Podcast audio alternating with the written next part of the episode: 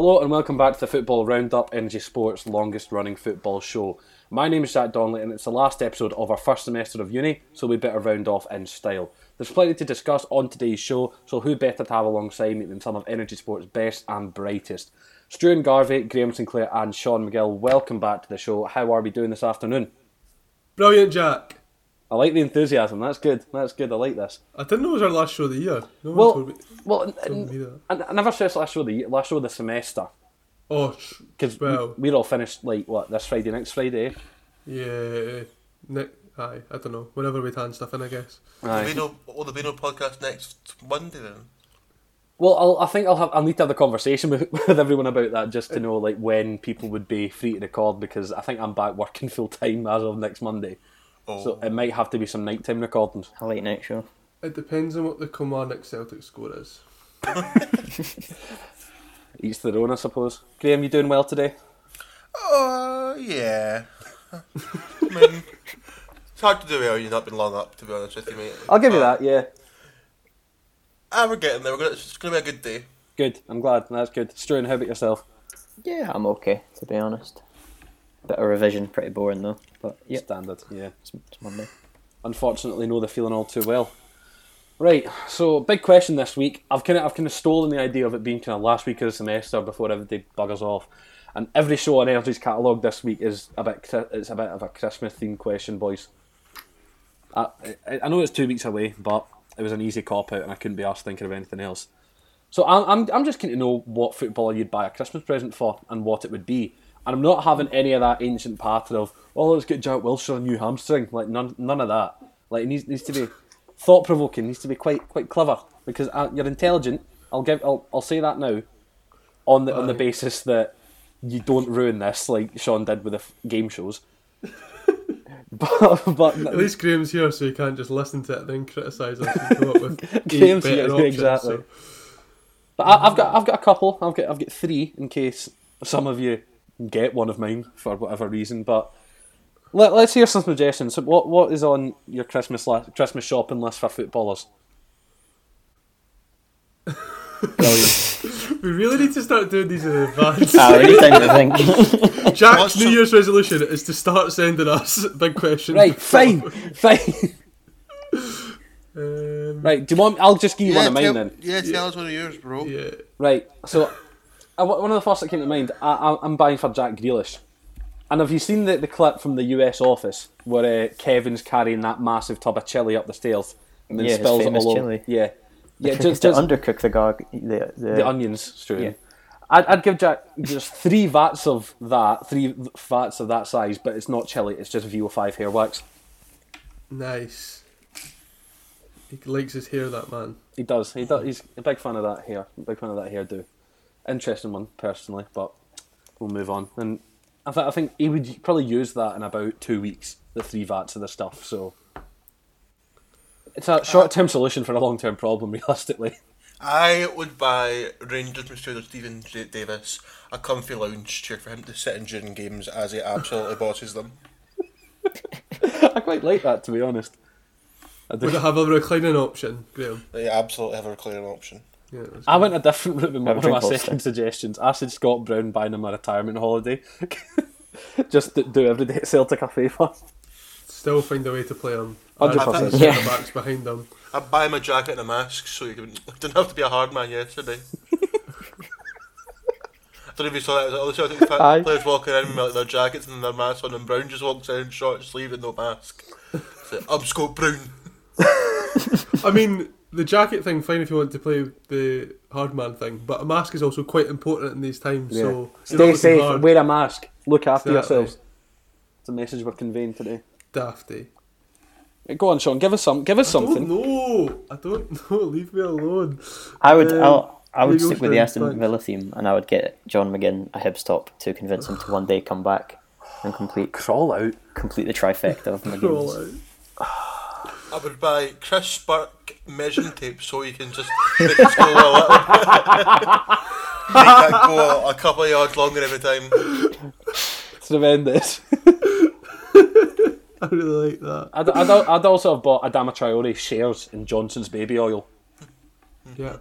Mm-hmm. Good fan. I like that. Um, I really am struggling. This is shocking. I've been enjoying other people's. Um, I mean, Struan gave us an answer. It was rubbish, but he gave us an answer. Ouch. It was rubbish. It was rubbish, know, but at the same time, this is a very difficult question on the spot. what do people need?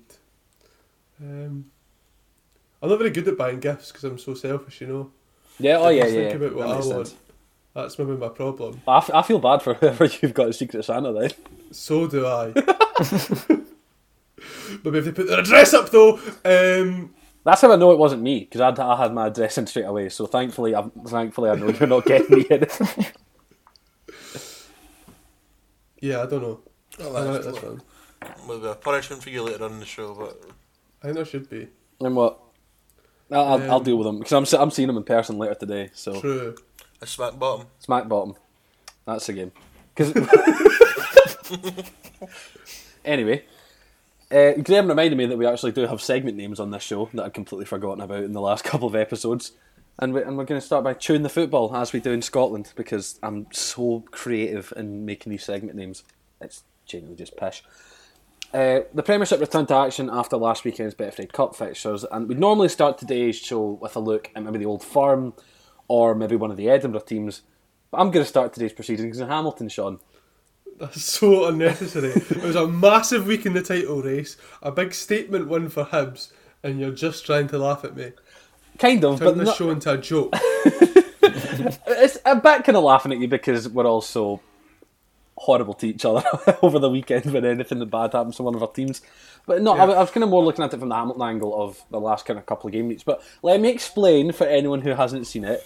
Uh, Brian Rice's Accies get their first league victory since October, if I'm right, uh, at home to 10 man Kilmarnock, who saw uh, Clevid Dikamona receiving marching orders midway through the first half. Sean Killie have been riding quite high recently, and you've made the point that they actually played better with 10 men. Not on this occasion, though. Apparently not. Um, that's I think our fourth straight sending off of the season, which is great. Love that. Um, aye. Well, to be fair though, I wouldn't say that. I only saw the highlights to this one, but uh, I wouldn't say that it looked like Killie got battered after they were down to ten. Uh, decent free kick chance. For me, Killie should have had a penalty. Um, they're both like kind of dodgy handball decisions, but I don't know. Maybe I'm biased, but I'd say the Kilmarnock one's more of a penalty than the Accies one that does get given. Um, I, an, I, I, I wonder about the disciplinary thing because it's not really been an issue for a while at Kilmarnock, but then Mhm.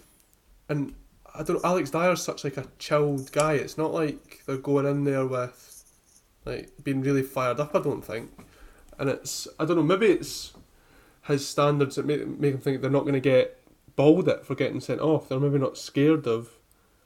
I don't know. Everything at Kilmarnock just seems a little bit flat at the, mo- the moment. It's all a bit safe and average, and it's actually we're in a bit of bother now. We're getting dragged into the relegation battle again after it looked like we were going to get away from it. I still do think Kilmarnock will be fine, but it's just aye, a wee bit flat. And we've got Celtic and Aberdeen in our next two games, which is Ooh. great. I don't know if it is, Sean, to be honest. I don't know if that is what he gets. Did you see those? Do you think I'm right on the pens? I know we, we don't like to go over referees, but I think the Ham. I can't remember who. I never, I never saw them. I never saw them. I just saw like, and laughed. Arm, like quite far back, and he's making his body bigger, whereas I don't necessarily. I'm not sure that Brandon Haunstrup is making his body bigger, so I don't know. and also, actually, I forgot. I hate the SPFL. Go on then. Tell us why. It's just a joke. I can't like. Oh, right. Oh. Okay. Kilmarnock players m- might have sat too close together on the bus. That's a crime. I know. But they have to forfeit their game against Motherwell, whereas Ball and Bolingoli's taking a two-day all-inclusive to Spain. He comes back, plays at Rugby Park, and they just get a fine. The Aberdeen 8 all go out and get steaming together when it was a maximum The of three households maximum of three households at a time. Eight of them, I don't. Some of them might love to get, but wasn't it? It was more than three households, right? And then they just get a fine, and then I mean, I'm not going to stick up for St Mirren because they've had about eighty COVID breaches. Something must be going on there. But Killie, what they sit too close together on the bus, and they've got they've lost a forty thousand pound fine, and they don't even get the chance to play that game. The points are awarded to Motherwell. It's a joke, and it's why a lot of fans, I think, agreed with uh, Rangers and that there should have been an independent investigation, but the clubs de- decided not to. I think most fans, I think most of us were for it because I think we all kind of are a bit doubtful of the SPFL's integrity at times, and I would have liked to see it. And um, I think it would have made maybe maybe it made a difference in this decision. They're a joke. Anyone else want to jump jump in on that at all? Anybody else want to make a comment on that? I just want to comment and say that Motherwell's top goal scorer is now the SPFL with six goals. It's true. Mark O'Hara's only got three. Which is funny. Brilliant Yeah. Signing. Brilliant signing. And I think that's Accies' biggest SPFL win in about 10 years. So, They're on some run of form. congrats to, North, con- con- congrats to North Lanarkshire.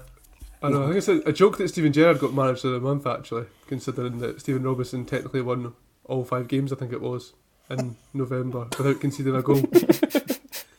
Only played three of them, but Unbelievable. It's some effort. It's some effort from them. Uh, Jack, you've got a really good segue here to the three 0 at Hibs. I do, but I wanted to talk to Graham about uh, uh, Hamilton first. All right, it was just just hostings again, but whatever. No, it's fine. It's fine. No, no, no. I'm, I'm with you. I'm with you. Don't worry. uh, I mean, Graham, that, that big, massive win for the Accies, of course. I mean, Brian Rice has really been feeling the pressure, and then they got a point against Aberdeen the last uh, last fixture in the in the league, and this one I think they jumped up to tenth in the league, if I'm correct in that. Surely not again. Just surely not again. After all that's happened this season, they can't. I'm surprised this time. I don't think the squad's. I normally they have a few good players in there, but I don't think the squad's at the same level that it has been in the last few years. So I am surprised to see what results they're getting right now. But it's Hamilton. It's what they do. Yeah. They're good at it. They're fighters. They graft for every single point they get, and if they stay up, st- they, they stay up. It's pretty incredible achievement. Still though, like that that obviously they get result on Saturday, but uh, is a late penalty against a team that was down to ten men for two thirds of the game, and they're another reason they've climbed out of the relegation spots is because they were awarded points as well uh, off the back of St Mirren's breaches. So I, I I still think that there's that that squad is really poor, like Grim saying, and I don't know. It's yet to see if they can actually make it. I guess they got that point against Aberdeen the other week, didn't they? But mm-hmm. y- yet to see if they can properly turn this around because before that they were on an absolutely horrendous run of form. They absolutely were. I mean, there are two. Only two points off the bottom, but at the same time, it's only five points separating seventh, where Kilmarnock sit, and twelve. I don't like it. I do because it, ma- it makes the relegation fight that much more interesting because uh, genuinely any of the bottom six could potentially end up going down, and that makes it so interesting. Sit there and have the game in hand as well. They do, they do indeed have that game in hand against. Well, who's it against? Celtic or Celtic or Aberdeen? Aberdeen, yeah. One of the two. So Because they were allowed to postpone their games. I thought you had one postponed recently, though. No, That was the Motherwell one, and then they awarded it to Motherwell. right enough. Well, it's not been a great weekend for Sean. He's he's not really been happy with uh, anything that's happened with Kilmarnock this season, or this season rather. This uh, this weekend. My my apologies. this apologies. season's not too far off, to be fair. Fair enough. Uh, but we'll move on to someone who's probably a bit more happier, and we'll speak to Struan about Hibernian because they hosted Motherwell at Fir Park on Saturday. And despite, despite Motherwell's uh, two back to back 3 0 wins, thanks to the SPFL, they were on the receiving end of a 3 0 scoreline uh, with, who was it again? Martin Boyle, Christian Doidge, and the third of the Hibs McGinn, Stephen, scoring the goals for Jack Ross's side. Struan, how did you make this? How did you see this one? Yeah, it's a massive result. To be to be perfectly honest, when you look at the table, Motherwell, you know, great form as we as we've mentioned there with the three nils. But if if they had come away with a victory, they would have moved to within um, two points. I think. Yeah, they would have been on twenty four and Hibs on twenty six. So I think this was massive, and uh, it's good because Hibs are now closing the gap on Celtic to take second place. Do you think they will? Yeah, don't see why not. uh, I'm, I'm being being perfectly honest. Celtic are, are bound to recover their form, right? So yeah, but I think it's a really good. Or take your manager. Don't we, we don't talk about these things. I thought I made that Well, clear. we're not going to we're not going to talk about the fact that Jack Ross may well leave Hibernian midway through the season and go to Celtic to replace Neil Lennon. All I'm Jack saying is about it. it's already happened with Neil Lennon going that way. So let's just Will history repeat itself? no. Is, no. is there a, is there any concern from you that that could end up being the case? Yeah, I think it's always a always a concern. You know, in in a way, maybe it's it's an honour that you know such a, a big team in the country like Celtic want your manager, but at the same time, it's absolutely horrible to think that you never know if your manager might suddenly disappear halfway through a season, which has gone very well so far. Mm. But yeah, I, I don't think he'll leave during the season. I, th- I think I think if if anything was to happen, it would be halfway through. But it just all depends when when Lennon gets sacked. To be honest. I think it is when and not if at this point with him anyway. Uh, just as well, that result did take you above Aberdeen into third, and I mean Aberdeen they've got the, they've got the game in hand, fair enough, but that's against Celtic as well, if I'm right. hmm So if Celtic win that, they can advance further up. But would that, if just with the kind of form Aberdeen are in, kind of two draws back to back, I mean it was what drawn against St Mirren at the weekend. A questionable red card from Ferguson. Yeah, questionable at best. No, questionable at least. Sorry, questionable at least. Um, are, are you like confident in definitely locking down third place, or do you think there's kind of more of a chance you could push on into second, or maybe fall back down into fourth? Like, where do you, where do you see Hibs' season going from here? Being fully realistic, if you just made the start of the season, you know what's the best possible finish. You've got to say third. You know the old firm are just just too good at the moment, and there's always the, the question of Aberdeen. You know they they often go underneath the radar and just gradually make their way throughout the season. But there have been some very positive signs, to be honest. I think I think it genuinely could come down to the very last day, to be perfectly honest, or the last week for that third place spot, which of course has a lot of meaning now with all the European places Mm. that we potentially have up for grabs. I hope it does because that would be excellent content. Just the last week, it's, it's all it's all to play for. Energy Sports' own version of Helicopter Sunday. Could you imagine? A- Any Aberdeen fans on Energy? eh, not that I'm aware of. We know people from Aberdeen, so Yeah. That, that's a stretch. Can you imagine Taylor just bombing it up and down the motorway between Edinburgh and Glasgow and having to do a U turn in the middle of it just to go and be on site for a title for a, a trophy lift? Unreal, unreal. Uh, we'll move to Glasgow now, where we've kind of been alluding to the fact that Celtic dropped points again. Uh, they drew 1 1 with St Johnstone at Celtic Park on Sunday afternoon. The Saints opened the score in the 80th minute through Christopher Kane before Mo Elyounoussi equalised three minutes later. Graham, at this point, I mean, what, what has got to give for Lennon to go? I'm not sure. To be honest with you, Jay, I think his time should be up. Actually, I'm reminded of an energy, an energy football roundup episode last year, I believe, when Struan and Gregor were just like on their phone, hoping for Heckingbottom to be sacked. Oh, and part of and part of me is just kind of like that with Neil. Like, I'm not hoping he's going to be sacked, but it's on my phone, like kind of waiting for it to happen. Anticipating, yeah, it's more or yeah, I less think guaranteed it, at this if it doesn't if it doesn't happen today, I think he probably survives until at least the cup final. Yeah, I don't think but- he's going today. You think he's going today? I don't think he will. I think he's still uh, got time. So who somebody tweeted out saying that he seemed a lot more assured of his job Mm-hmm. today than last. Uh, sorry, last after yesterday's result than he did the previous week. I just think he has been given assurances that he's got this run to the cup final. I reckon, and then if that was if they were to lose that, then he would go. But I think he's. I don't think he is in immediate danger of losing his job. He definitely is- should be. I think said he's it got a cup final. Well, it's just a danger to, danger to the Celtic because once again yesterday they we drew a game that really they didn't deserve to get anything more from. hmm The headlines read that you know St Johnstone had snatched the point, but in reality, it probably was the other way around. Can they snatch a point when they go 1 0 up, though? actions, Shouldn't so. ultimately going to Celtic Park a point's still a massive Of course, thing yeah. for a, Yeah. for a, for our informed St Johnstone side. Um, But it doesn't seem like Celtic created many chances in the game. Seems like the first chance of the game was a big miss by Stevie May. I've not seen the highlights quite just yet. I might watch them after this. A very youthful Stevie May, some would say. yes, very youthful Stevie May, only 28.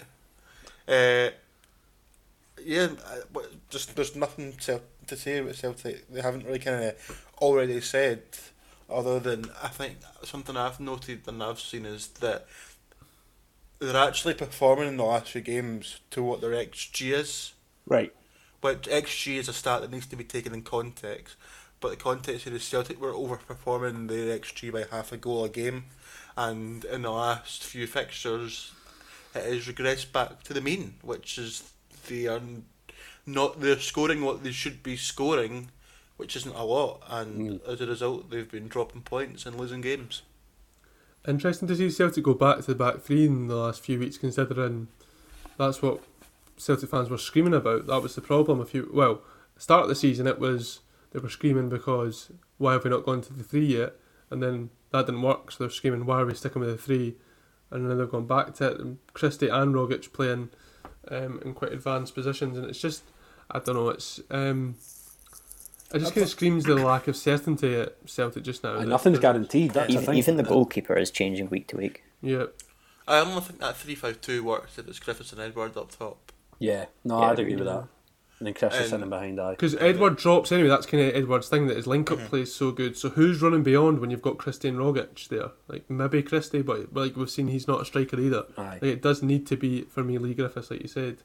Um, we should give credits to St Johnstone though. That's their Hundred percent. Yeah. eleventh game unbeaten. Um, Callum Davidson's doing a cracking job. After I, mean, I think going into this season, St Johnstone are one of the teams where I really didn't know. Like they were the ones I was, I was most unsure. If you told me they'd finish like fifth, I would have been like, fair enough. Like, I can see that. But then if you told me they would have been relegated, I probably went, yeah, I can see that too. Like it's just quite a weird squad, but um, they're getting results and Yeah, I watched them live, and uh, I watched that Oh, them why? play. When I watched them play, I didn't think they were a, they were a team that had scored a goal in about three different games worth of the games. Like that's how bad they were in front of goal and how how uninspired they were going forward. But it seems as though even though the goals aren't flying in, they've managed to find a bit of solidity and sneak a few goals in there.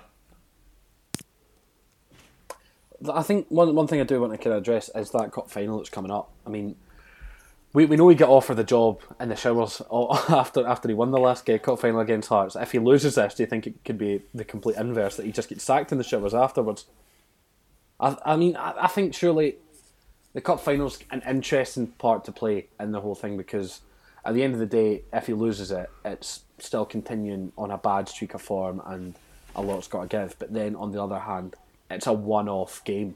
It's a one-off final that realistically, yeah, Celtic should be winning because of their record in cup competitions over the years. But I don't know. What, what do we make of it? Do you think it's cup final or goal for Lennon? Or If, I if he does lose the cup final, I don't really see how his position could be justified to remain in charge. To be, to be honest, I, I agree with Shum, but I don't know how his position's justified right now. So Aye, no, I have agree no with that. idea. yeah, no. I get your point about the one-off That, final. that, that's Jack, what I mean. Like, if it if it is like, if it's not justified at that point, h- how can it be justified? Yeah, I, I get what Jack's saying, but also that's been Celtic's thing over the past four years. Is that they mm-hmm. win these games, they win every trophy available to them. The League Cup from this season's already gone, and if he doesn't wrap up the quadruple treble from last season, I just think that's your moment to go right. This really isn't working now, especially against a championship side in Hearts Mm. who haven't been at the top of the championship now, but they've had their slip ups. Um, so I, I think that a a loss on the 20th of December, and that's the end of Neil Lennon's reign at Celtic. and Plenty would be very very happy with that outcome. To be honest. Won't have to punch any buses anymore.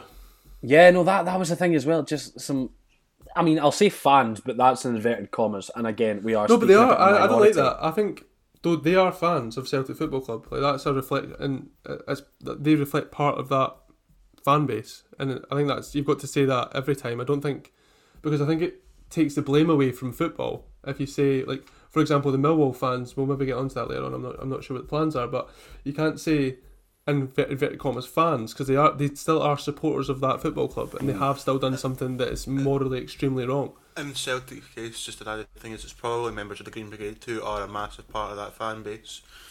They are the biggest voice in the fan base. So if it's them that are turning up, it's uh, you have to say fans because they are Fair, right? massive.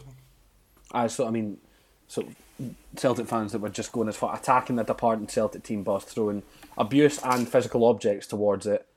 Uh, I mean, Jamie made the point in the group chat itself that if you're gonna if you're gonna protest, there's ways ways to go about it without incurring kind of that behaviour. I mean, surely surely this is going too far at this point when it's genuine violence. It was, it was too far last week, and I think protesting this sort of manner in, in a pandemic in a city that's meant to be in pretty much full lockdown is wrong and irresponsible and unacceptable anyway. So it's just another continuation of that. I get they're frustrated. Um, I've seen some Celtic fans make the point that um, it's hard just now because they're not allowed into the stadium to make their voices heard. Neither's anyone else though. And exactly, and also, so but just because you're not allowed to shout abuse in the stadium and instead going to throw things at a bus, like I don't understand the line of thinking there. It, No. it doesn't just because you can't do what you normally do doesn't mean you should reach these extremes that I are just wrong, and there shouldn't be any justifying it really. No, I completely agree. To be honest, I, I, I just don't understand the need for it. To be honest, I mean, there's better ways to even get your point across. Like, and I can understand.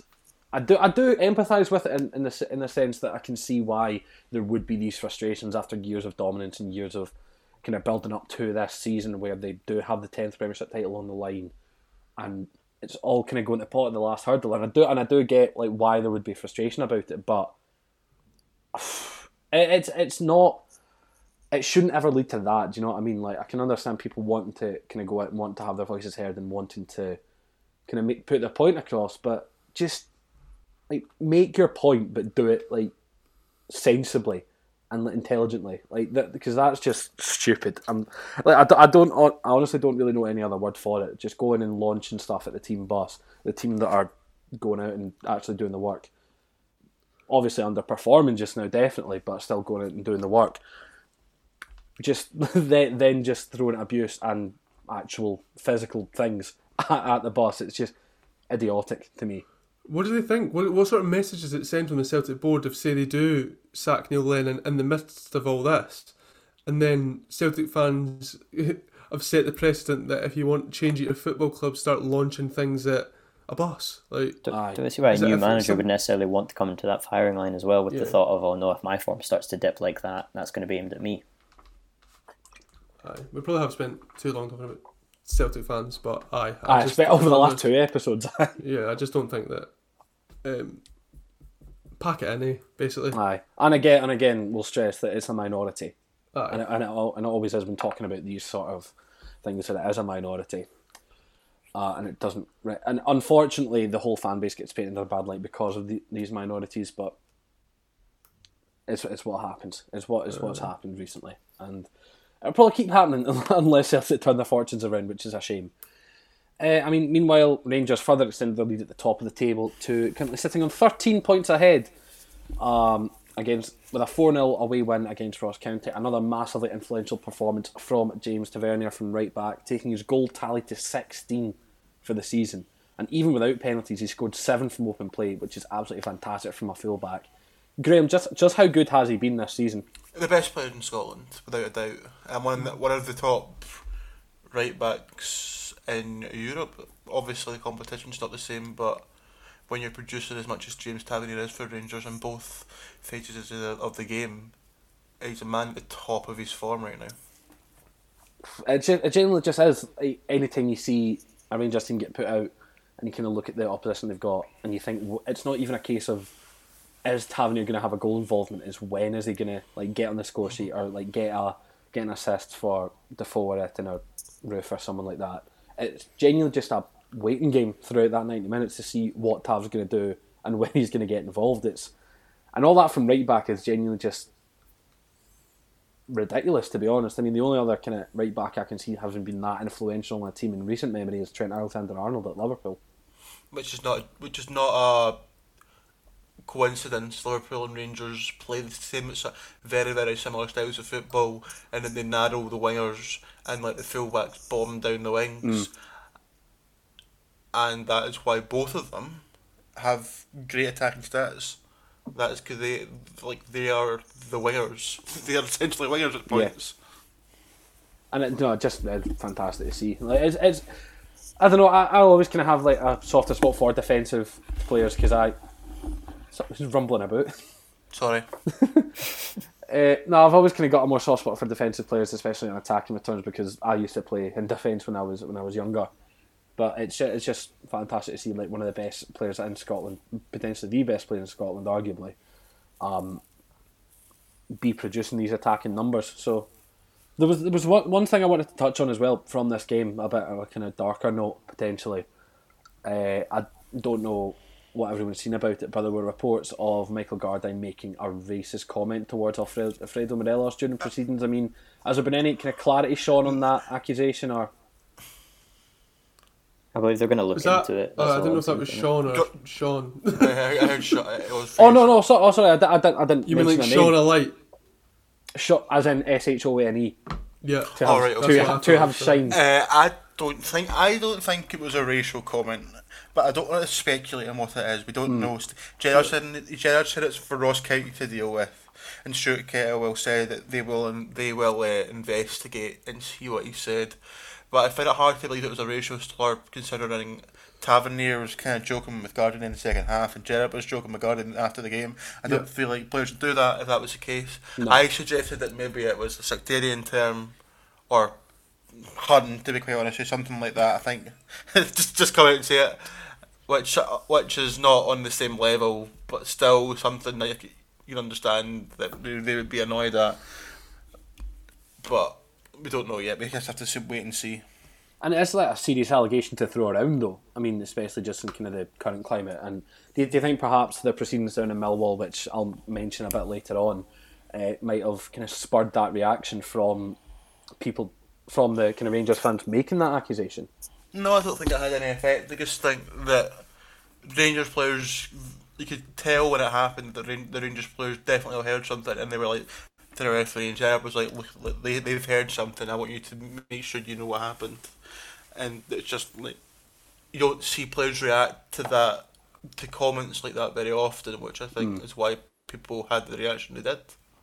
Right, there we go. Well, we'll just going to have to wait and see what Ross County end up kind of doing about that situation. Uh, we'll just have a quick roundup of the championship action before we head down south. Uh, Hearts got a decent 2 0 away win, uh, 2 away win at Morton. Uh, Jamie Walker scoring both the goals in that one. There's a match report of that game up on Energy Sport from Jamie if you want to get caught up on that fully.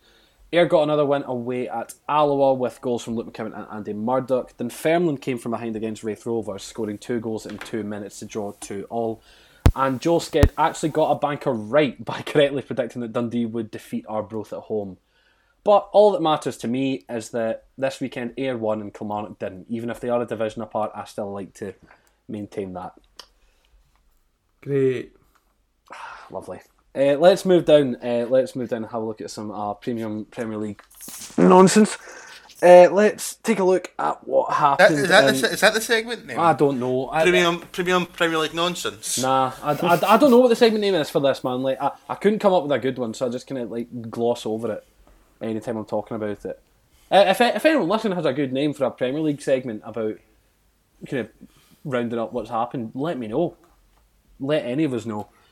Uh, we'll start in North London, where Jose Mourinho's Spurs painted the north of the city white by defeating Arsenal at the Tottenham Hotspur Stadium 2 0, with goals coming from Heung-Min Son and inevitably Harry Kane, with the pair assisting each other for their goals, once again displaying that prolific partnership. Struan, is this the real kind of marker of Tottenham's title challenge really being on this season? Uh, no. No? The reason the reason why I say no is I think they, they still need to beat the smaller teams. I think the way they've performed against Chelsea, Man City, and Tottenham this season has been very, very good Against Tottenham. against City. Sorry, did I? Arsenal. Arsenal, yeah. There, I'll go for again. Anyway, uh, yeah, the way they've performed in those games recently, I think, is a very good defensive display.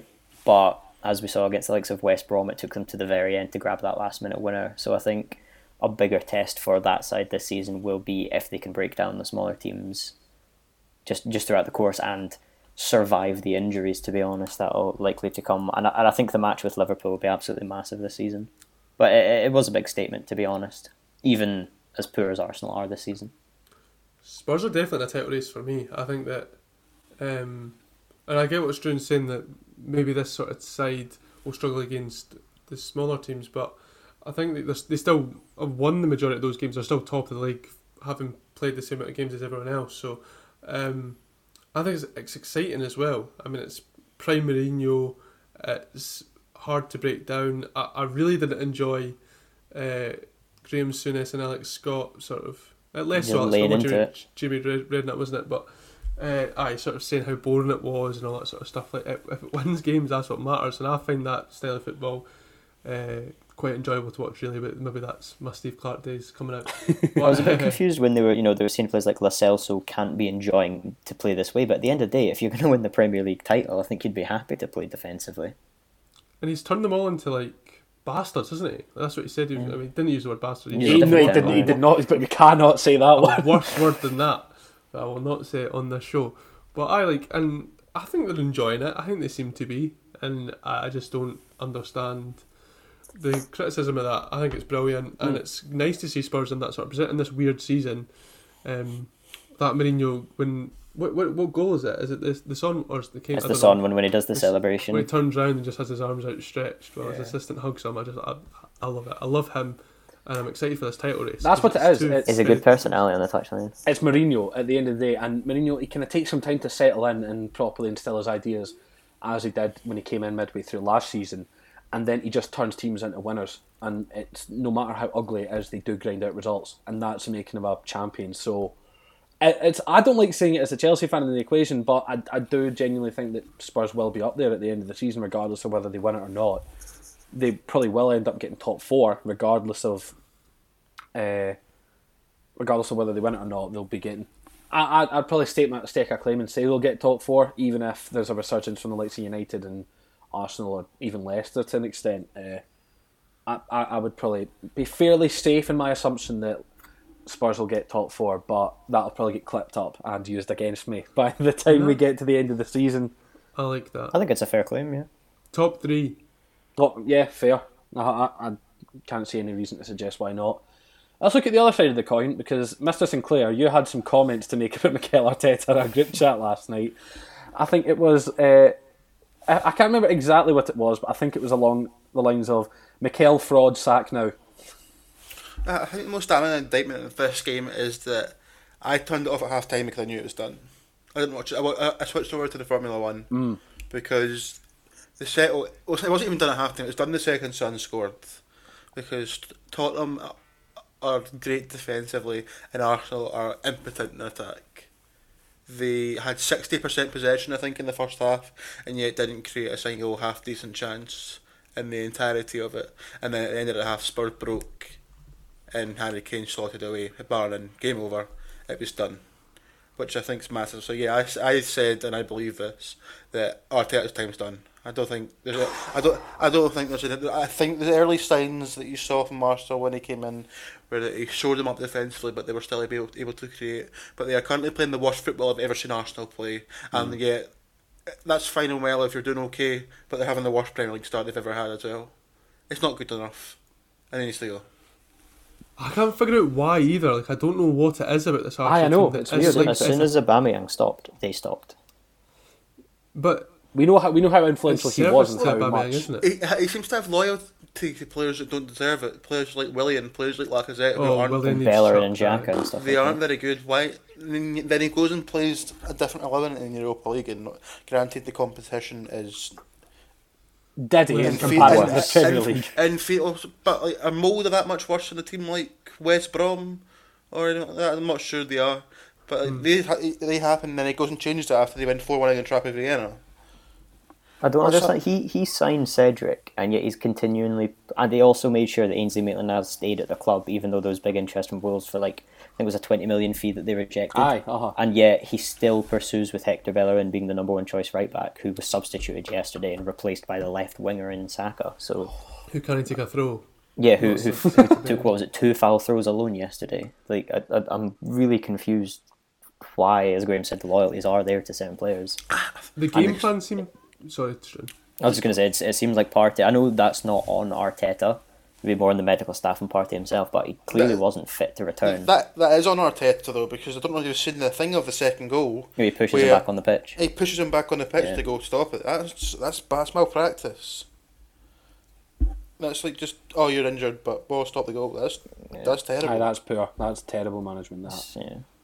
I can understand both sides of the coin in that you Yeah, know I you don't can. want even if a player is injured, you don't want him coming off during that kind of phase of play. But at the same time, he'd probably made a few indications to Arteta on the bench prior to doing that that you know I'm I'm not feeling comfortable, and to the point where he literally had to come off, and then he's still pushing him back onto the pitch like do something. But it's I, I don't really see how that's justified to be honest. I think the formation Arsenal play like kind of limits some of the most important attacking players. I think playing Tierney at centre half at this point should, should, should have run its course. Yeah. I think Did should they be go- on, so- on yesterday though? Uh, I'm not sure. To I'd say it was more He or was- he was more thought back so- four for me. Further out, yeah, he's probably They the need- most creative player.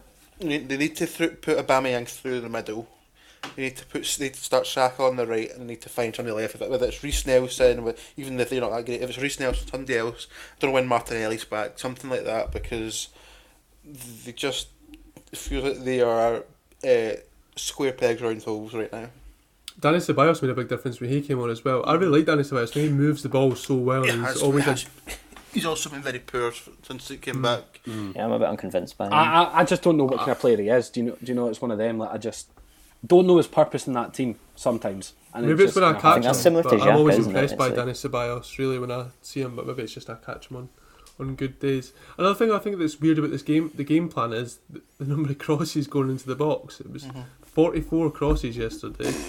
What and uh, the week before against Wolves it was 33, which Arteta at that point in that game of the Emirates said that it would, that was a great sort of lauded that the fact that if they keep putting that number of crosses in the box in a game, eventually they will score goals. Wolves and Spurs are both big physical teams Yeah. defensively, and they'll They're lap quick the up counter. crosses all day. Exactly, and I just don't- I, I don't know. It needs to be more smart than just like get more crosses into the box and eventually we'll we'll score. Um, I think the Arsenal don't really have any big aerial threats either. Like they would be able to Aubameyang, get. The, uh, Lacazette Aubameyang, and Aubameyang. Aubame- uh, uh, well, not Lacazette. Yeah. But, but I'd say just Aubameyang. and See if, see if you look at the way that Chelsea played against Tottenham the week prior, you could see that there wasn't that overcommitment from Chelsea yeah, in the sense that if you if you do overcommit on this Tottenham side, Harry Kane and They'll Young break, Son, and the it's two of them done, alone can basically counter attack you. And it happened twice against Arsenal. You know, after the first one, you'd think, right, don't let that happen again. And I know Thomas Partey did go off injured in the second one, which is a bit of a shame. But once once Mourinho gets to two 0 that's basically game over, as we saw against Man City as well. There's just there's just no way to break down that defensive side. And I, I, I would give, as well as slagging off Arsenal, who were very very poor. I think Tottenham were very good defensively, especially the likes of Eric Dier and Toby Alderweireld at centre half. Yeah. Eric And I thought Dier Aurier great, was really good defensively, and Højbjerg again has been fantastic. Graham put Graham put a good in, a shout in for Eric Dier being a key man in that fixture on Friday. So I think he was ve- very very well chosen in that in your in your estimations there, Graham. That was a good shout from you. Thanks. Very welcome. You see, Mourinho was saying about Højbjerg being definitely being a manager when he's older. Like that's a, that's an interesting comment to make that kind of that early on into managing Yes. a player. He said that like every time they do something in training, he's constantly asking, "Why are we doing this? What's the reason behind this?" And I think you can see that in the way that he plays football. I don't. I feel like he's doing a slightly different role to what he did at Southampton. I didn't feel like he was this. He wasn't like the anchor as as such as much. Yeah. Yeah. exactly. It wasn't as deep, but he does it fantastic. There's a few times yesterday we just read the game absolutely perfectly and just like nicked the ball and then got the counter attack going. Um, and he's exactly the type of player that in the mould of sort of Matic that Mourinho will absolutely love, and he's going to just keep sort of kicking on. I think. Mhm. When he was at Bayern Munich, he got a lot of praise from praise, sorry, from Pep Guardiola, who was the manager at the time. So he's- he's one of these ones who's sort of been identified from such a young age. But then at Southampton, you know, he did start quite well and got the captain's armband, but there seemed to just be a bit of a fallout there. And I think he only cost Tottenham about 10, 15 million or something. I don't think he cost a lot. No. It's pretty incredible looking at it It now. was yeah included in the Kyle Walker Peters deal, wasn't it? So it wasn't. I think so. I think it was Ah, effectively enough, like a yeah. swap when the two fees got nearly cancelled out. It was one of them ones. I mean, one, one thing I do like I wanted to bring out just before we move on. I know we spent a lot of time talking about this. There, there was a wee kind of moment from Harry Kane in this game, and I don't know if anyone else picked up on it. I, The foul. Are talking about when he just tries to murder people? yeah, it, it, and so I saw that one like, isolated incident against Gabriel, and then I saw the compilation. Lallana and the other. Lallana well, and that one was the big one, aye. and it, it was Lallana and then Cresswell. It was more the point. He he literally turned, saw Cresswell starting to jump, and then just started ducking as he backed into him. It's very dangerous. It's I think very How, Xhaka- how is that like allowed? Xhaka basically cross-bodied Harry Kane as well in the first half and didn't get booked until I, I think, think- it was the seventy fifth minute it took for him to get a booking. But I do agree Kane is, is very reckless. It's- I, dangerous. I think there's an argument that they're, they're all red cards. There is no, I Yeah. would agree with that.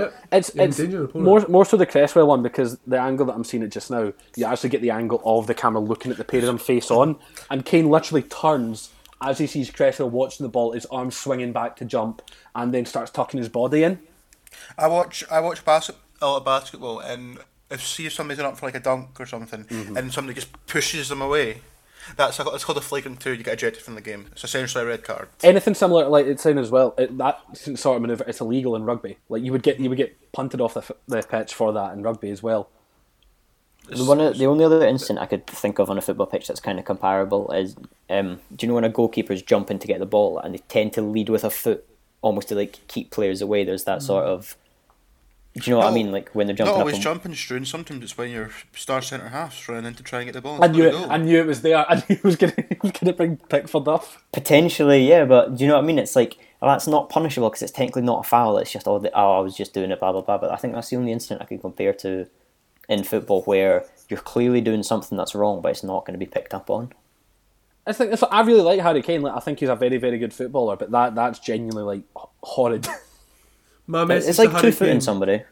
Yeah, Yeah. My, me- my message to Harry Kane is try that against Declan Gallagher. See what happens. he just get bounced back. Like he would, he would gen- he'd go flying forward. Somehow Kane would have the broken neck just by trying it. he, he'd Gallagher like, just lands on him when he'd he like tuck in, and Declan Gallagher would like pull his legs up, and then just put his neck, his knee down the back of Kane's neck, and then it'd be lights. Try it. Didn't Come didn't on, Kane try also it. get a penalty in the one against Lallana? Didn't he get the Yeah. foul for that? He got the penalty. Which is absolutely I don't ridiculous. see and because how. he was given that, he probably now thinks himself, I can try that again. You know, they're, they're going to give it to me. It got VAR checked and everything, and they still. Well, that's what I mean. We have VAR, so what? It must be something in the rules that says that you're allowed to, if someone jumps and you're allowed to. They're going with the, they're going with the John with McGinn neck. approach. They're going with the John McGinn approach. Like lead with your arse, and you'll be fine. It's so bad. Anyway, that's a lot of chat about the North London Derby. We've got other games to get through and not It was much time to do it. game. It was a It very was big a game. lot to talk about. Uh, we'll take our attention to Saturday because I want to highlight Struan's team once again. Uh, they came from behind away at the London Stadium, running it as 3 1 winners over West Ham. Bruno Fernandes grabbing an assist for the equaliser. Uh, Mason Greenwood put the Red Devils ahead with Marcus Rashford sealing the win with United's third. Uh, Sean, United started this game with both uh, Rashford and Fernandes on the bench. They come on at half time, and United look like a completely different animal. Are they up there in terms of being the most influential players in the league? Um, maybe not Rashford. I, li- I really like Marcus Rashford, and I think he gets uh, a bit too much criticism. But I, I think this United team could still m- be effective without him. Bruno Fernandes, on the other hand, just is a fantastic footballer. Um, I seem to remember someday on the first ever ep- or the first episode of season two of Extra Time saying that Bruno Fernandes was overrated. I can't quite remember who that was. Um, it was Jack. And then I knew it was there. I wasn't going to bait. I wasn't going to bait. I remembered that. I might need. I might need to go back and, and listen to that clip like exactly because I don't. I can't remember those were my exact words. I think he said he'd been a bit overhyped from what. I'd- Yeah. Fair, No, right? Okay, yeah. Uh-huh. But That's the thing. I, I, ne- I never judge an ability. I judge a reaction. like he was getting far too much attention at that point. you don't actually watch the football, you just check Twitter and just go, oh, this is a bit too much. No, it was, it was. I think I'll make. I'll make my argument because it was at that point like he'd come in in January and was getting put in team of the seasons. Aye. No, Like that. aye. That that was my argument there. But yeah, no, if do- some construe that as like over overrated, then fair enough. I'll hold my hands up. But I, I know. I know the case that I was arguing. no, but he's just very good. Yeah, That's pretty much good. it. Yeah, but I mean, it just it was just really interesting to me the fact that West Ham were looking the much better team in the first half. Uh, had the bulk of the chances. Could have been kind of a couple of goals up. I know Jarrod Bowen had a decent chance. Kind of, or it was Jarrod Bowen or someone else just towards the very end of the first half, just before half time blew. And then Fernandes comes on at half time and just it's a completely different ball game from that point in. I mean, Stuart, Stuart, I mean, we had a lot of conversation about West Ham on Friday and talking about Moyes and the revenue new contract and what he'd done for this team. But that first half performance, were you were you really concerned by that, or did you kind of have that backwards kind of mentality of, oh, Fernandes is on the bench, he'll come on, and we'll be fine? It was a bit mixed because one one of the problems with United this season, and I've said it a few times, is inconsistency. You know, player quality they can they can beat any team in world football. You know, the, the squad is very good, but it's, it's about finding that consistency. And I think in the first half it was just again, you know, United have now won nine away league games in a row, and in the last That's five mental. they've been behind and come back to win, which That's is crazy. pretty incredible. You know, Gary Neville was making the point in commentary that you know they just need to concede to wake up, and then Patrice Evra, even at half time, he wasn't really laying into any of the players because he said, you know, jokingly but quite serious at the same time, saying, you know, we need to wait for the second half because they could come back, and they did, and even. Even the players who were very poor, and it's going to sound a bit it's seldom for me, but I thought Scott McTominay was absolutely awful in that first half. I'd, I'd probably identify him and Paul Pogba, who Stuart, you feeling all right? genuinely, I'm, I'm a bit, I'm a bit, I'm a bit queasy. but um, in in a four-two-three-one, you know, your two midfielders that are in that pivot, basically, they they control the flow of the game, and it seemed that the two of them were constantly giving the ball away. Mm. They were, they were just a bit all over the shop. They couldn't get Van de Beek into the game. The front three were. And yet Van de Beek was a man sacrificed for Fernandes. I think that was the right um, option to pick at the time because I think you need to keep a holding midfielder on with Scott McTominay.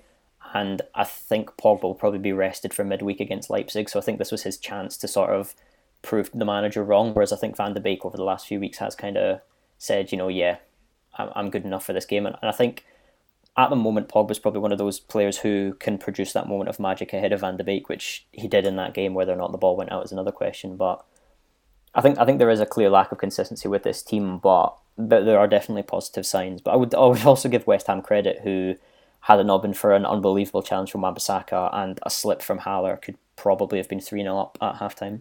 And by that point, even even with these comebacks, I don't think United could have made anything with that. Fair enough. Fair, fair enough. Yeah, no, it's.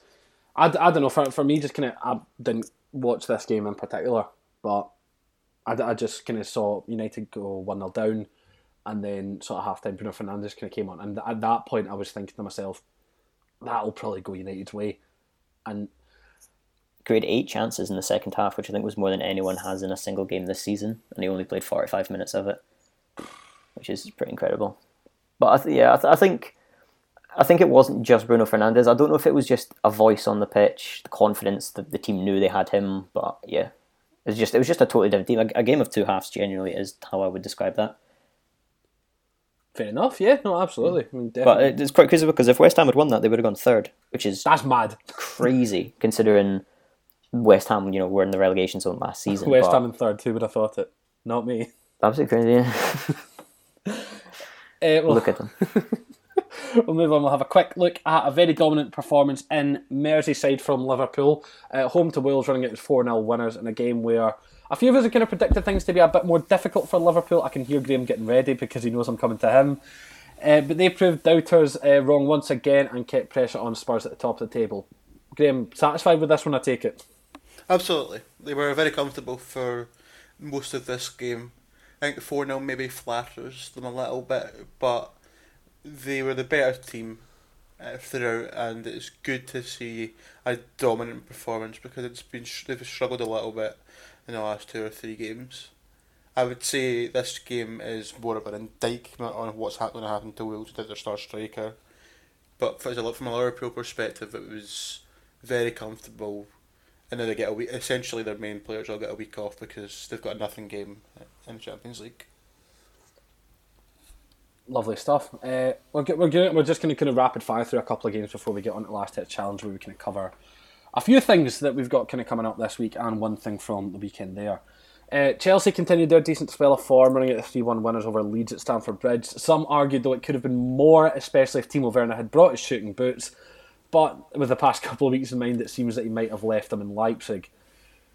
I mean, what what do we reckon about Timo Werner? Is is he just off to a really bad start at Chelsea, or is he still, or is he put just being a bit less clinical and he's still kind of putting in decent performances? Because he did assist the third and final goal that Christian Pulisic managed to put in the back of the net.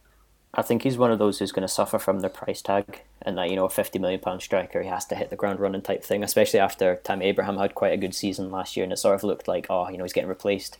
And as Graham has pointed out a few times, you know, Olivier Giroud is also a very good striker. So to be to be the number one to come in for that kind of fee, I think you almost you have to be perfect. But I think he is still doing good. You know, it's every miss is going to be all over Twitter, but you won't see every goal all over Twitter. There'll be far more attention on the things he's doing wrong rather than the things he's doing well. But th- you know, it's, only been what three months or something. I think he'll definitely become better as the season goes on.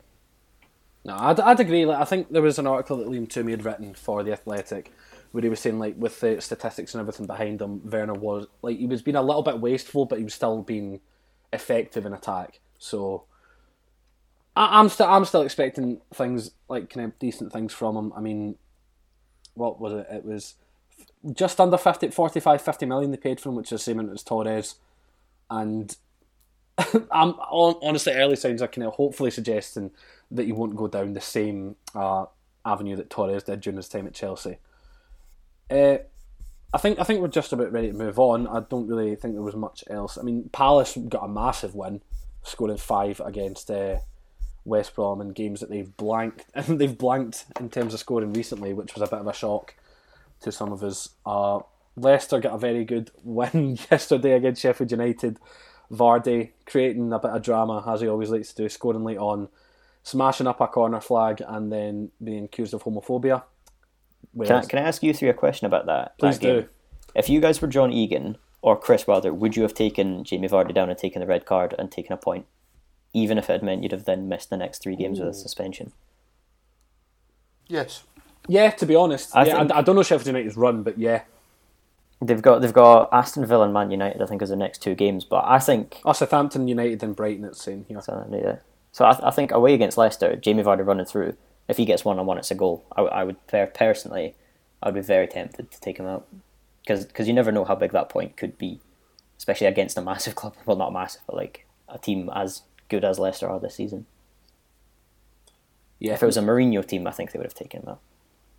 definitely. I mean, we know what Mourinho's like.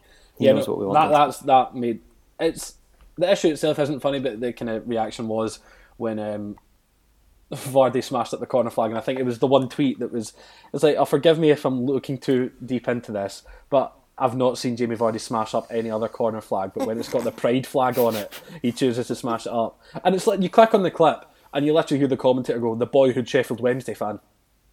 It's just shithouse, isn't it? prime More than that. That's a, that's a very prime shithouse, honestly. Uh, right, we're going to move on into last ditch challenge, which where we try to cover up, cover everything that we missed from the kind of bigger stories coming out of the weekend, and preview any big news this week in football.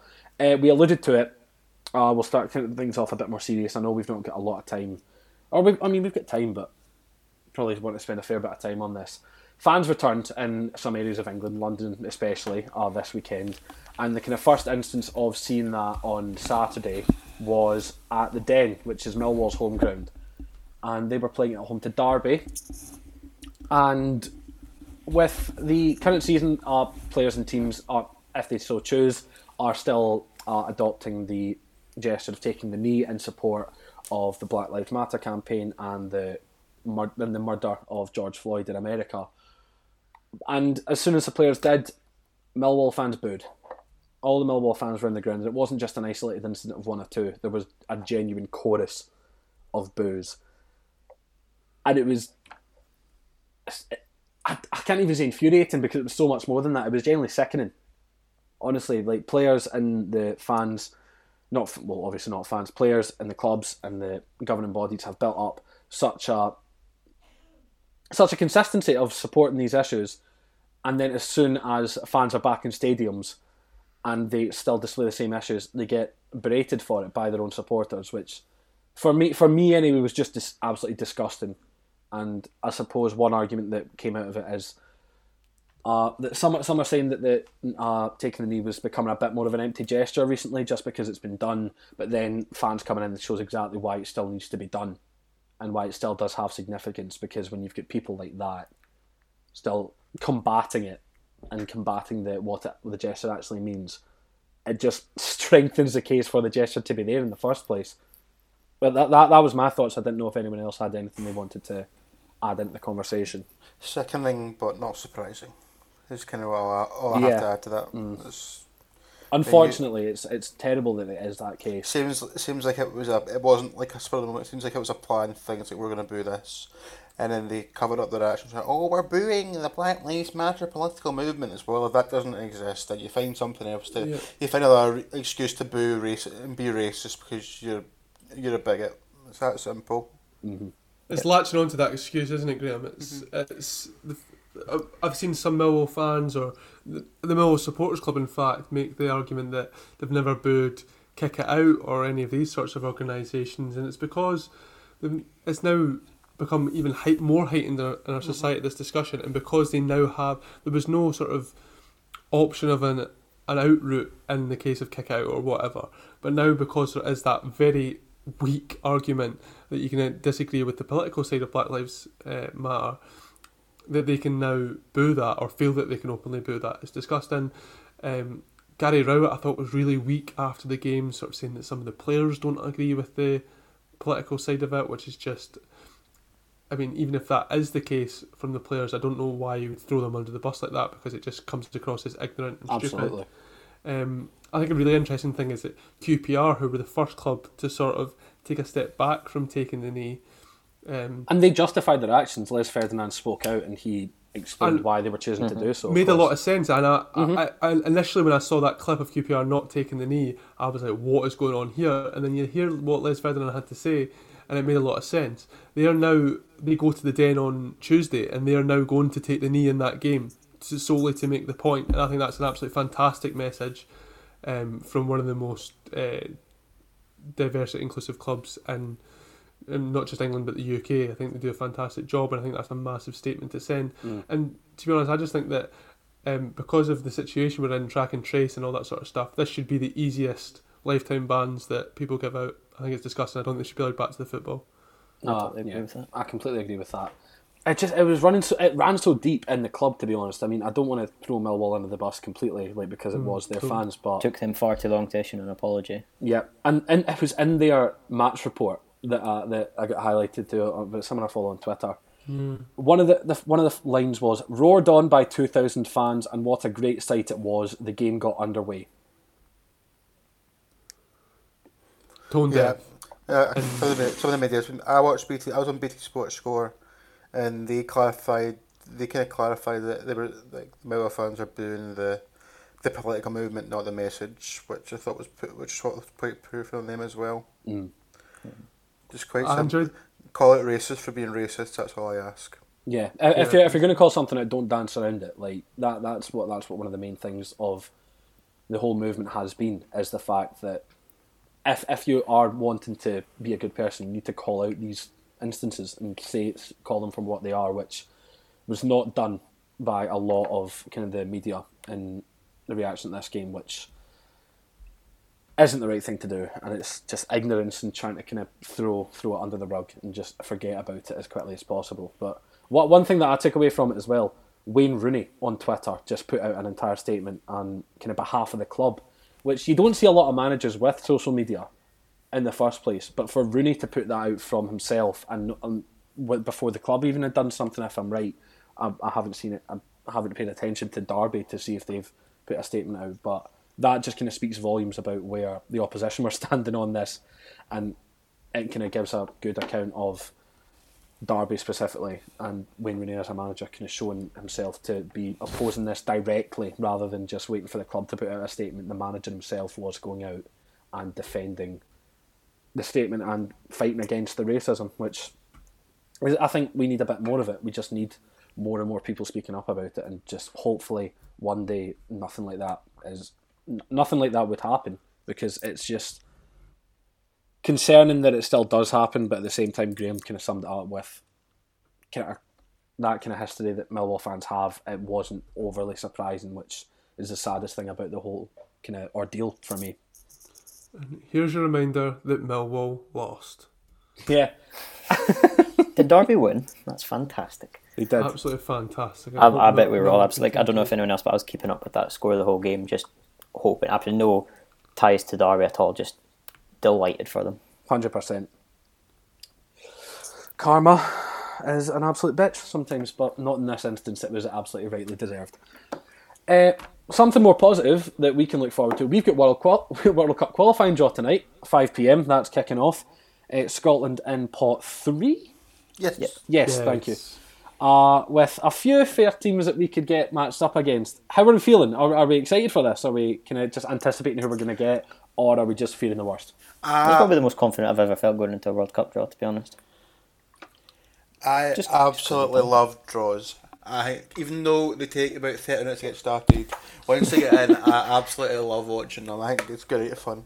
It's like, oh, what group are they get? Because they've got all these stupid rules like, oh, they can't go in this because of TV rights, or they're at war. oh, but we're at war, we can't go in the same group. They're like, oh, so are Ukraine going to go into Group G? Oh no, Russia are in Group G. Ukraine go into H. Oh, that's great. I just saw that. uh, like someone put up their ideal group, and then uh, someone replied saying, "I don't think Bosnia and Kosovo can get drawn in the same group."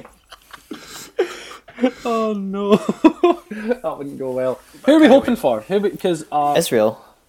well, I mean, we're not hoping for them. We're, we're getting them. There, there's no, there's no qualms about it. We get Israel. What about Um, Wales? Wales would be an interesting one. I That'd be think alright. Wales. I wouldn't mind think Wales. We could beat I'd, them. I'd like something like Romania or Slovakia from that pot. They're the two weak sides. Yeah. I, I, like- I think in the top one, shout. Denmark and Italy are probably the weaker ones. Are Italy on Italy? some mad winning run? Mate, I would I've not seen someone want to else go. suggest that, but I think Roberto Mancini's turned them round. I would not want to go against Ciro Immobile. To be quite honest with you, Ah, I'll be fine. Our He's defence is solid. lethal. Denmark, Croatia, or England in there. Yeah, But Yeah. but pot one's Oh, not Croatia, pot, actually, yeah. pot one's not much of a thing. You get, if you get your pot one team, you get your pot one team.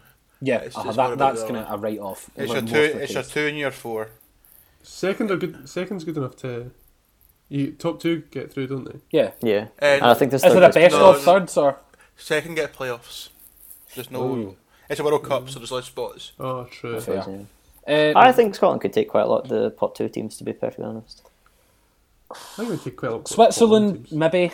Uh, No, Poland. they're the worst ones, are they not? Switzerland. I thought Poland. Mm, I'd rather Poland. I, I think I'd rather play Poland than Switzerland. Uh, Ukraine in there. Serbia. no, I mean, don't want Ukraine. No, no, no. no, Ukraine no, are on the up. no, but I know they're Ukraine are on the- that. No, no. Serbia. Well, Oh, well, history. Been there, done that. Easy. Turkey. Take that. I'd take Turkey. Turkish football's a mess. Their their national team's a bit better, but I'd still take them. Uh, pot four, you've got uh, Bosnia, Slovenia, Montenegro, Macedonia, Albania.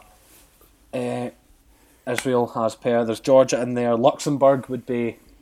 This is Bosnia. Really, Bosnia, those you want to avoid? I think Israel- Bosnia's the worst. I don't want to play Israel or Georgia. Yeah, Israel, obviously. but- Georgia, no, I wouldn't want to play Georgia again because I can't be. I can't be arsed losing to Georgia. Yeah, genuinely. uh, pot five, and then pot six. Pot, pot five and pot six. It kind of doesn't, almost doesn't matter. Pot five might be a bit more tricky. Kos- I think Kosovo in there. Kosovo or Yeah, you you know, Yeah. Kosovo. Yeah. There's some, is that Azerbaijan in there? Estonia Probably. as well. Jack knows his flags. Somebody's played FIFA. Cyprus, Cyprus are there. Armenia. Hmm.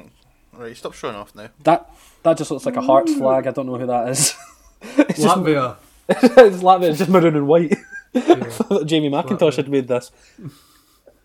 Uh, aye, no, but I, I, I, I'm confident. Confident of at least second. I'll, I think I'll we'll wait win the to group. see the group. I think we'll win the Euros. Like, We're was it- going to the Euros! yeah! In case anyone's forgotten, we're just going to remind you once again. we are going to the Euros. Yeah, so, no, looking forward to that draw tonight. Uh, and just to round off the show, I suppose, we've got uh, European fixtures again this week, the last round of the group stages for the Champions and Europa Leagues. How are we feeling? Are we, are we kind of any ties to kind of look out for? Barcelona Juventus, of course, tomorrow. Uh, Messi and on the Ronaldo. s- It's on at the same time as United Leipzig.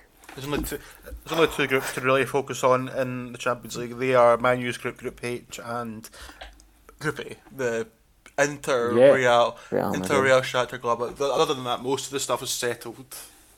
But Atalanta, Ajax, maybe Liverpool's group. That's a big game, but for the most part, I would focus on those two groups in this on each night. Yeah. Quite annoying though that the the big Man U game is like that has a lot riding on it. At the same time as your potential Messi Ronaldo showdown. Just wouldn't want to miss out on that. But Messi hasn't I played think much in the Champions League this year. Lineups are going to determine what I, what game I try and find a stream for tomorrow night. I'm kind I mean, watch that legally, doesn't play. obviously. Yes, of course. Um, Pay your I, I think I broadcasters, quite kids. Ajax Atla- Atalanta on uh, Yeah, that'd be, a, that'd be an I think entertaining it'll be a very good game. Real Madrid Gladbach just screams upset. Or well, I mean, yeah, upset. Is No, Real Madrid win. win the upset? Yeah, Real win. Inter Shakhtar could be interesting. Shakhtar have been like very good in this competition as it's been shown. So what what can happen? I'm just looking at this table. What's worth noting out for the both Ukrainian teams, we want them to do really bad because that can help Scotland get the direct Champions League group stage place. The So we want Gladbach and season after next. I'm cheering yeah. on Antonio Conte once again, boys. It's fine. Teodorian is going Look, to I mean, Kiev. Kiev have to lose to f- away at home to Ferencvaros, which isn't going to happen. Mm. But Well, we do us a favour. You've got you've that team's brought us some joy this season. On you go, do it again. we also we also have European juggernaut Rangers FC that can get us points. They Very do, yeah, true. we do indeed. Uh, Rangers in action on Thursday, of course, as are Celtic. Rangers away to Lech Poznan, Celtic at home to Lille. A win and a loss, or Depends what team Rangers play. oh really? Do you think do you think they'll kind of rest or rotate? He alluded to it last week, and I wouldn't do it. I think they should be going for top of the group because the difference between the teams you can draw is massive. But I think there's a Ah, you can't you can't get a Champions League drop out if you finish top eight. One of No, you them can- could no, be no, Real Madrid. No, you, still, you still can. You still, it's like they split the Champions League four and four. Four, four teams with the most points go into the seeds. Four teams with the least points go into the. really? Which means I think it's uh, Salzburg, RB Salzburg, and Leverkusen. Sorry, RB Salzburg and AC Milan were the two teams in uh, sec- the unseeded right now that Rangers wouldn't want to avoid, but they have to beat Poznan or better. Sort of equal Benfica's result if they went up. Do you think they will? Yeah, sure, why not? Sure, why not? Any thoughts about Celtic at home to Lille? Four goal loss. Lille are like two points off the top of the French league now. I would They not are. fancy Celtic to do anything. Will Celtic concede? Will Celtic go past the twenty goal threshold in the Europa, Europa League? Depends. How about we all take a bet right now what minute Celtic will concede in? Oh, And 13. whoever Concede the fourth, or We are becoming a very anti-Celtic podcast, aren't we? Celtic, love it. No, no, no, no way. we need to give this ga- this game means nothing. We have to give it some meaning to us. Uh, 13th minute, Celtic concede their first. Um, I'll go for the sixty-seventh minute. Statements, the content. Graham, I think it'd be two 0 Lille was going to eighteenth and eighty eighth minute.